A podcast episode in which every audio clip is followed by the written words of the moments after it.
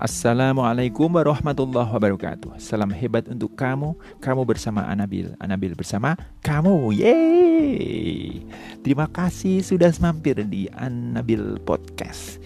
Semoga terhibur, terinspirasi, dan termotivasi.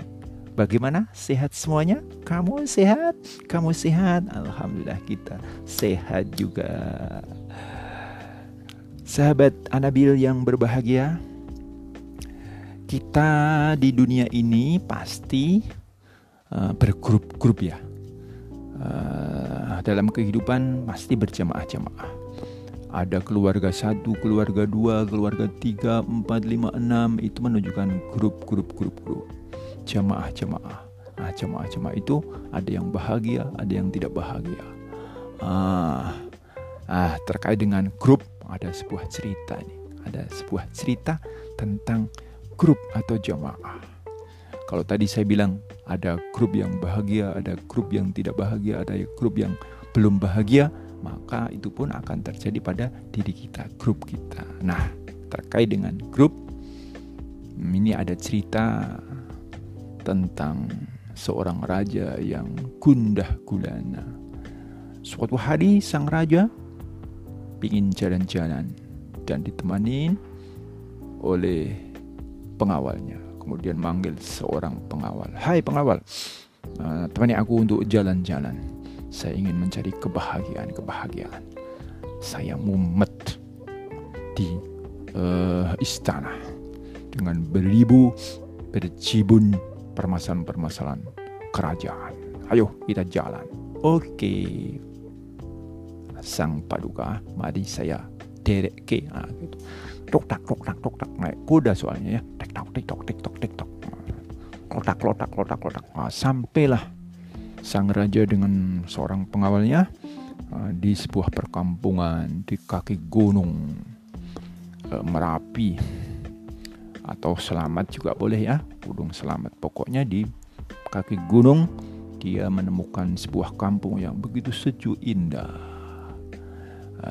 Tiba-tiba uh, sang raja uh, menatap sebuah rumah dan mendekat dan dia kaget. Ternyata di situ ada bapak ibu dan anaknya sedang bercengkrama. Begitu bahagia mereka. Bercanda gurau. Sesekali lari-lari kecil dikejar oleh anaknya. Uh, kemudian jatuh dan tertawa terbahak-bahak luar biasa bahagia sekali tanpa masalah ya. Luar biasa. Hei pengawal lihat itu ada seorang uh, keluarga yang ada sana itu yang sebelah sana itu. Begitu bahagianya tanpa masalah ya Allah. Padahal rumahnya juga uh, rumah bambu. Sudah meleot lah begitu. Dan kayaknya petaninya juga pakainya biasa-biasa saja bahkan di bawah biasa-biasa saja. Luar biasa. Bahagia banget ya Allah kenapa kau berikan kebahagiaan itu kepadanya? Dan kenapa saya sang raja tidak memiliki kebahagiaan? Detik ini saya begitu runyam pikiranku. Pikiranku penuh dengan kepenatan masalah kerajaan ya Allah. Pengawal kenapa dia bahagia dan saya tidak bahagia Padahal kalau saya butuh sesuatu, tinggal bilang itu sudah terwujud. Saya ingin makan enak. Wah, sudah pelayan-pelayannya akan menyiapkan itu. Tapi coba lihat itu. Seorang bapak dan keluarga kecil itu. Kalau dia ingin mencari makan enak seperti apa yang saya inginkan, pasti kelabaan dia. Tapi nampaknya dia santai saja. Begitu. Nah, nah itu dia, dia juga makan seadanya. Kenapa ya? Apa resepnya? Ya, pengawal. Saya ingin bahagia. Pengawal, kasih aku resepnya. Sang paduka uh, gantian pengawalnya menjawab ya. Sang paduka, uh, saya memiliki resep kebahagiaan. Uh, apakah uh, pingin? Oh, saya pingin. Kenapa mereka menjadi bahagia sang raja? Iya, saya pingin. Apa itu resepnya? Baik, saya akan kasih resep kebahagiaan seperti yang dirasakan oleh bapak-bapak itu, ya, orang kampung itu, orang desa itu, orang yang ada di kaki gunung itu. Tapi ada syaratnya sang paduka. Apa persyaratannya? Persyaratannya adalah Beri aku 99 koin dinar. Hah? 99 koin dinar mengapa tidak 100 koin dinar saja 99 saja paduka tidak perlu 100 99 saja. Jadi aku itu dan nanti saya kasih resepnya kenapa menjadi bahagia? Bagaimana cara menjadi bahagia? Dengan 99 uh, keping dinar. Baiklah kalau begitu. Akhirnya sang raja pulang bersama pengawalnya sampai di kerajaan. Pengawalnya dikasih nih 99 keping dinar di kantong ini. Satu tunggu satu minggu, satu bulan, uh, satu minggu saja uh, raja nanti saya akan kasih tahu hmm, apa resep kebahagiaan itu. Baiklah, deng deng deng deng deng. Sahabatku yang berbahagia, selanjutnya di malam hari sang pengawal pergi dari rumah membawa kantong berisi 99 dinar kemudian menuju ke rumah penduduk uh, desa yang dilihat di pagi hari. Nah, setelah sampai di sana, kantong dinar tadi ditaruh di depan pintu rumah sang petani desa. Setelah itu dia pulang. Di pagi hari, krak, wah pintu terbuka karena pintunya pintu bambu ya suaranya begitu ya, krak, nah begitu. Hah, apa ini? Ya Allah, ini ada kantong nih Wow, oh, masya Allah, isinya ada dinarnya ini. Ya Allah, terima kasih ya Allah. Kemudian, wah saya hitung ah berapa ya? Berapa ini isi kantongnya? Satu, sepuluh, dua puluh, tujuh puluh, delapan puluh, sembilan puluh, tujuh, sembilan delapan, sembilan sembilan. Ah, sembilan sembilan. Kenapa sembilan sembilan? Kok tidak seratus ya? Oh, saya hitung lagi. Hmm, sip petani desa tadi uh, menghitung kembali, menghitung ulang. 50, 70, 80, 96, 7, 8, 9. Nah, kok 99? Wah, jangan-jangan keliru ini. Mbak, si mbak. Iya, Papa. Sini, minta tolong nih. Ini ada orang yang naruh uh, bungkusan uang, eh bungkusan dinar. Kantong dinar, ini tolong dihitung Baiklah, saya hitung. 1, 10, 20, 50, 60, 98, 99. 99 Bapak. Ah, kok 99 gimana? No, sini, sini. Panggil ini, dipanggil Bapak di sini. Uh, tolong ini di dihitung nih, ada dinar dihitung. Baik Bapak, saya hitung ya Pak. Iya, 50, 60, 70, 91 2 3 4 5 6 7 8 9 Bapak. 99 Hah? 99 Iya 99 Bapak. Kenapa 99 Wah Baiklah kalau begitu Uang 99 eh, dinar 99 keping ini tidak uh, tidak boleh dipakai. Saya simpan. Kenapa disimpan, Pak? Menimpali bapak ibunya. 99 itu kan bisa apa dibelikan makanan terus bisa digunakan untuk membangun rumah kita ini nah, terus eh, membeli pakaian kan bisa kenapa harus disimpan tidak ini belum lengkap Sem kurang satu koin lagi saya harus mencari untuk menggenapi 100 eh, koin menjadi 100 koin karena ini hanya 99. Bapak, Bapak, kenapa begitu? 99 ini sudah bisa digunakan untuk memperbaiki rumah, membeli pakaian, membeli makanan, dan plesir ke mana-mana ke keraton, ya kok ke kerajaan melihat kerajaan yang ada di sana ya, untuk rihlah kan bisa kenapa tidak bisa pokoknya tidak boleh dipakai wah akhirnya cekcok antara bapak dan ibunya menjadi cekcok karena dinar yang 99 tadi saudara-saudaraku. Deng deng deng deng deng. Uh, selanjutnya sang raja sudah seminggu uh, minta sama pengawalnya untuk berjalan-jalan lagi. Baik raja, mari kita jalan-jalan lagi. Iya, jalan-jalan lagi. Saya ingin mencari kebahagiaan. Eh iya, resepnya gimana kemarin? Baik, kita akan melewati rumah yang kemarin Bapak. Eh, kok Bapak Raja? Nah, begitu sampai di rumah, si Raja menjadi terbelalak matanya. Eh, pengawal, kenapa rumah ini yang kemarin begitu indah, ceria, ini menjadi sepi dan eh, ternyata ada suara pertengkaran di dalam rumah itu. Loh, semakin dekat semakin keras juga ini pertengkaran antara uh, petani petani sama istri dan anaknya tidak ada suaranya. Kenapa ini menjadi suram? Hai pengawal, kamu ingin beri aku resep kebahagiaan malah justru kamu memberikan sebuah pandangan yang penuh dengan uh, kegeraman dan kemarahan ini gimana ini? Kamu berjanji memberikan resep kebahagiaan. Kenapa jadi bikin kayak begini ini? Hah? Bagaimana pengawal? Raja, Mau tahu resep kebahagiaan? Iya tahu, ingin tahu saya. Ayo coba jelaskan, kenapa ini jadi begini? Begini sang raja.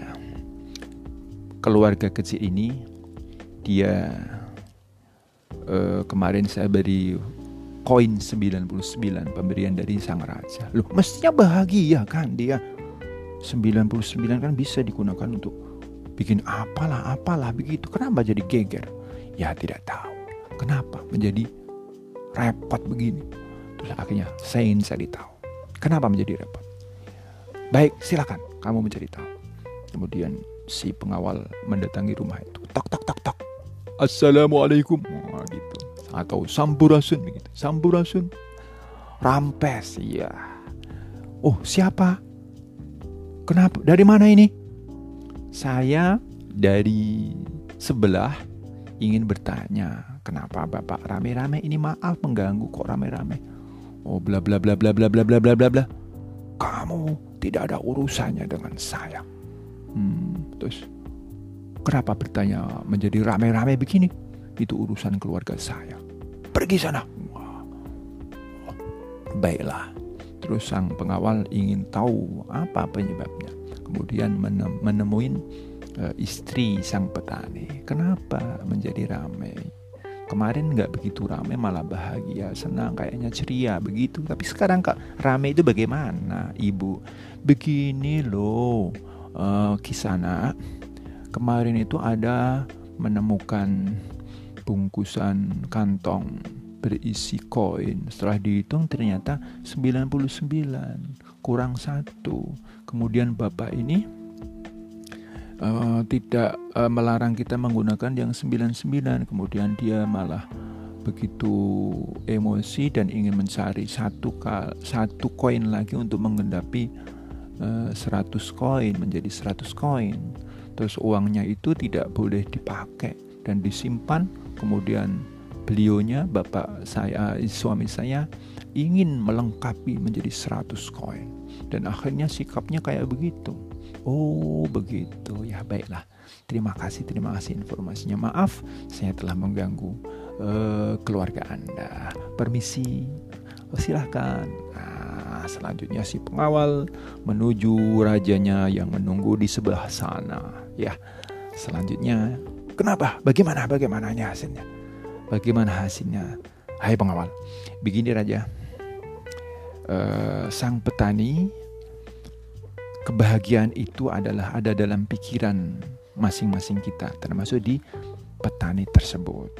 Sang petani fokus pada satu koin, tapi tidak fokus kepada 99 koin. Dia fokus pada sesuatu yang tidak ada, tapi dia malah mengabaikan yang sesuatu yang ada. Itulah yang menjadi tidak bahagia. Kalau kemarin dia bahagia karena fokus pada yang dia punya, dan tidak berpikir yang neka-neka, tidak berpikir sesuatu di luar kemampuannya atau di luar dirinya. Tapi saat ini dia fokus memikirkan sesuatu yang tidak ada, yaitu memikirkan sesuatu satu koin, tapi tidak berpikir, tidak bersyukur atas 99 koin. Dia masuk dalam grup satu, bukan masuk di grup 99 saudara-saudara. Jadi saudara-saudaraku sekalian yang berbahagia, Mari kita bersyukur atas apa yang dinikmati eh, yang diberikan oleh Allah Subhanahu wa taala. Fokus di situ, syukuri dan laksanakan. Tidak perlu berpikir yang lain. Justru kalau kita berpikir yang ada sekarang, nanti yang lain akan tertarik masuk ke dalam. Kenapa menjadi ribut? Karena sang petani tadi mikir yang satu. Yang satu itu kan sesuatu yang tidak ada di kantong koin dinar tapi malah justru yang dia pikirkan sehingga merubah pikiran dan menjadi marah-marahan dan kacau baluan begitu. Coba kalau berpikir yang 99 99. Alhamdulillah saya dapat 99. Oke lah 99 kita pakai maksimal untuk apa? Untuk apa? Nah, biarkan yang satu mengelinding ke mana. Saya tidak urusan itu. Nah kalau kayak begitu pasti akan menjadi bahagia. Jadi yang raja, kalau in, kita ingin bahagia maka fikirkanlah sesuatu yang ada. Terimalah, bersyukurlah apa yang ada. Jangan berpikir sesuatu yang di luar sana. Insya Allah itu akan menjadi bahagia. Sahabatku semuanya, bagaimana kita bisa mengambil inspirasi untuk kebahagiaan? Sudahkah kita bersyukur atas nikmat Allah Subhanahu wa taala? uh, entah itu kecil ataupun besar, syukuri saja. Uh, kalau sekarang kita sedang sedih, ya syukur saja dan bersabar saja. Kemudian kalau kita sedang senang ya syukuri saja dan bersabar saja. Apa yang sekarang ada, tidak perlu yang di luaran sana kita pikirkan. Kita tidak perlu memikirkan kebahagiaan uh, apa yang dimiliki tetangga kita kita tidak perlu memikirkan apa yang dimiliki tetangga, tapi pikirkan nikmati apa yang sedang kita miliki. Kita jangan membandingkan diri kita dengan orang lain, tapi bandingkan diri kita dengan diri kita sendiri di waktu yang lalu. Eh, tetangga kita punya expander, biarin saja, nggak usah berpikir expandernya tetangga uh, pikir saja Vespa jadul yang kita miliki dan kita nikmati saja Vespa jadul. Insya Allah itu menjadi bahagia luar biasa tanpa masalah di sini ya tanpa masalah. Kenapa kamu tanpa masalah? Karena saya menikmati Vespa jadul saya dengan sepenuh hati dari A sampai Z tanpa sisa. Nah, begitu. Tapi kalau kita mikirkan expandernya orang lain yang ada di sebelah sana atau tetangga kita sebelah, wah, kita jadi murung, sedih dan mudah si COVID masuk dalam tubuh kita dan kita menjadi sakit-sakitan. Ya Allah, astagfirullahaladzim. Begitu sahabatku. Bagaimana? Mari kita bersyukur atas nikmat Allah dan juga bersabar atas nikmat Allah. Karena kunci kebahagiaan menurut orang yang beriman itu ada dua. Satu, sabar dan syukur. Syukur dan sabar. Sungguh indah sekali orang-orang yang beriman itu. Ketika dia mendapatkan nikmat, wah dia bersyukur sekali. Tapi ketika dia mendapatkan ujian dari Allah, oh dia bersabar. Uh, atas cobaan dari Allah Subhanahu wa taala. Jadi tidak ada resah gelisah dia akan menerima semuanya. Kenapa? Karena menurut Rasulullah, orang yang beriman itu selalu mengatakan bahwa di dalam syukur ada anugerah Tuhan. Di dalam sabar juga ada anugerah Tuhan. Jadi dua-duanya ada anugerah. Dalam dalam kenikmatan ada anu, dalam kenikmatan itu ada anugerah Tuhan. Dalam bencana itu juga ada anugerah Tuhan. Jadi semuanya harus disikapi dengan syukur dan sabar. Insya Allah bahagia akan menemani kita, akan mengunjungi kita. Amin ya Rabbal Alamin. Demikian sahabat uh, Anabil. Semoga bermanfaat. Anabil bersama kamu dan kamu bersama Anabil. Yeay! Assalamualaikum. Salam hebat untuk Anda.